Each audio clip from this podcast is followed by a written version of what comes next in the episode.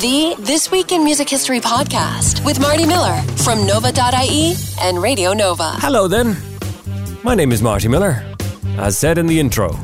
And this is our little weekly podcast where we take a look back at the week that was in music history. So, this is the week of September 14th to September 18th. What went on years gone by on those given days? Well, we say goodbye to, my goodness, what a week. Jimi Hendrix, Johnny Ramone, Marc Bolan, Paula Yates, and we talk about the history of a bike saddle.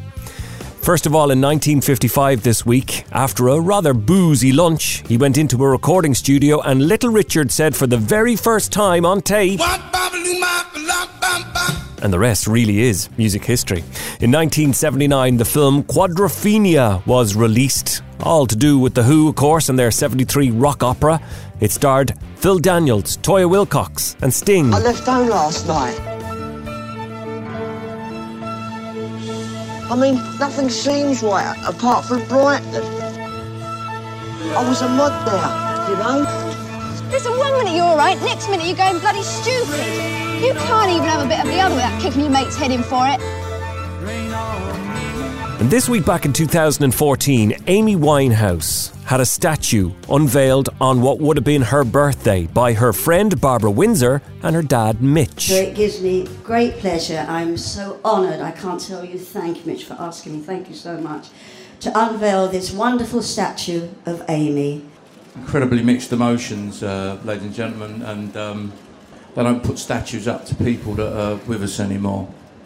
So it kind of reinforces the fact that physically she's gone, but spiritually, she'll never leave us. Another sad death this week 2004. Ramones guitarist Johnny Ramone died in LA after a five year battle with prostate cancer. Pioneering punk rock guitarist Johnny Ramone has died after a long battle with prostate cancer at the age of 55. If the Ramones invented punk rock, and they did, then Johnny Ramone, born John Cummings, was the man who created punk's thrashing locomotive guitar style. Johnny's death follows the passing of Joey Ramone in 2001 and Dee Dee Ramone in 2002. Side note, we also lost Richard Wright of Pink Floyd this week as well. In 2014, Apple released a tool to remove U2's new album from iTunes six days after giving it away for free. Something the band had to come out and apologise for doing. This is from Harriet Madeline Jobson to Bono. Can you please never release an album on iTunes that automatically downloads to people's playlists ever again? It's really rude. Uh. Oops. In 1967, Jimi Hendrix's debut album, Are You Experienced, entered the Billboard Hot 200 album chart and it stayed there for 106 weeks. This album was deemed so important it was selected for permanent preservation in the National Recording Registry at the Library of Congress in the United States. I don't know about you, but to me that sounds fancy.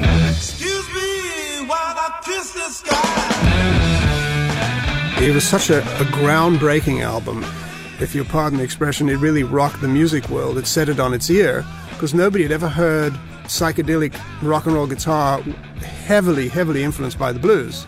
Here's a, a man who was completely at one with his guitar and um, able to create sounds that nobody had ever heard before. In the pantheon of, of, of rock and roll guys, Jimi is the king in terms of guitar players. I haven't heard anybody as good. More about Jimi Hendrix in a moment. Now, 1977, and T Rex singer Marc Bolan dies. As he was travelling home, the driver of the purple Mini he was a passenger in lost control coming over this bridge in Barnes. It ploughed into a sycamore tree around 20 metres ahead, killing him instantly. He was less than a mile away from his home in East Sheen. Bloody hell, it's been a grim week so far. In 1978, however, for some light relief, the video for Queen's single bicycle race is made at Wimbledon Stadium in Wimbledon in the UK. 65 naked female professional models on bikes and saddles with history. The saddle was so uncomfortable. They were these narrow ones, you know, they, and they weren't padded or anything like that. It was hard saddle. At the time, it seemed okay to have girls riding around on bicycles with no clothes on. I don't know if I would make the same decision now. Probably not. The bikes went back into stock. Nobody knew they're actually used uh, in the shoot. I suppose we could have preserved them and perhaps sold them at a higher price, maybe autographed by Jane Warner or something like that. This week in 2000, Paula Yates was found dead. You'll remember Paula for presenting The Tube in the 80s. She was married to Bob Geldof and was also very, very, very, very fond of INXS frontman Michael Hutchence. This is a guest that has everything that a rock star needs to have danger, talent, curly hair, and Australian subtlety.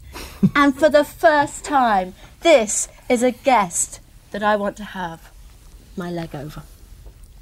And it is. It's the fantastically talented Michael Hutchence. Hi. Hi. what are you, a big sex symbol or something? Hi. Good morning. Now, Michael, you've got your greatest hits album out at the moment. Yes, I do. And crikey, I really want to talk to you about that. Mm, I bet you do. Now, bear in mind what you've just heard happened on live television in front of millions of people. Disgusting. Shame. Hussy. Anyway, you can imagine the letters of complaint at the time, right? 1970, on this week, in fact, it was September 18th, that Jimi Hendrix was pronounced dead at St. Mary Abbots Hospital in London, took ill in a flat in Notting Hill, and was gone by the age of 27. The Jimi Hendrix experience is over. The acid rock musician died today in a London hospital, apparently from an overdose of drugs. During his short career, Hendrix flailed his electric guitar into some of the most unusual sounds of an unusual music. At rock festivals, Hendrix was paid $50,000 for a single performance. His album sold in the millions. He should have been a millionaire. It's not known whether he saved his money, but it is known that today, Jimi Hendrix is dead. Gosh, I need to lie down after that. That's a depressing week in music history, isn't it? We didn't even mention the fact that Ric Ocasek from The Cars also died this week in music history. Wow. No, really, I, I need to lie down. I need to talk to a counsellor. It's too much bereavement.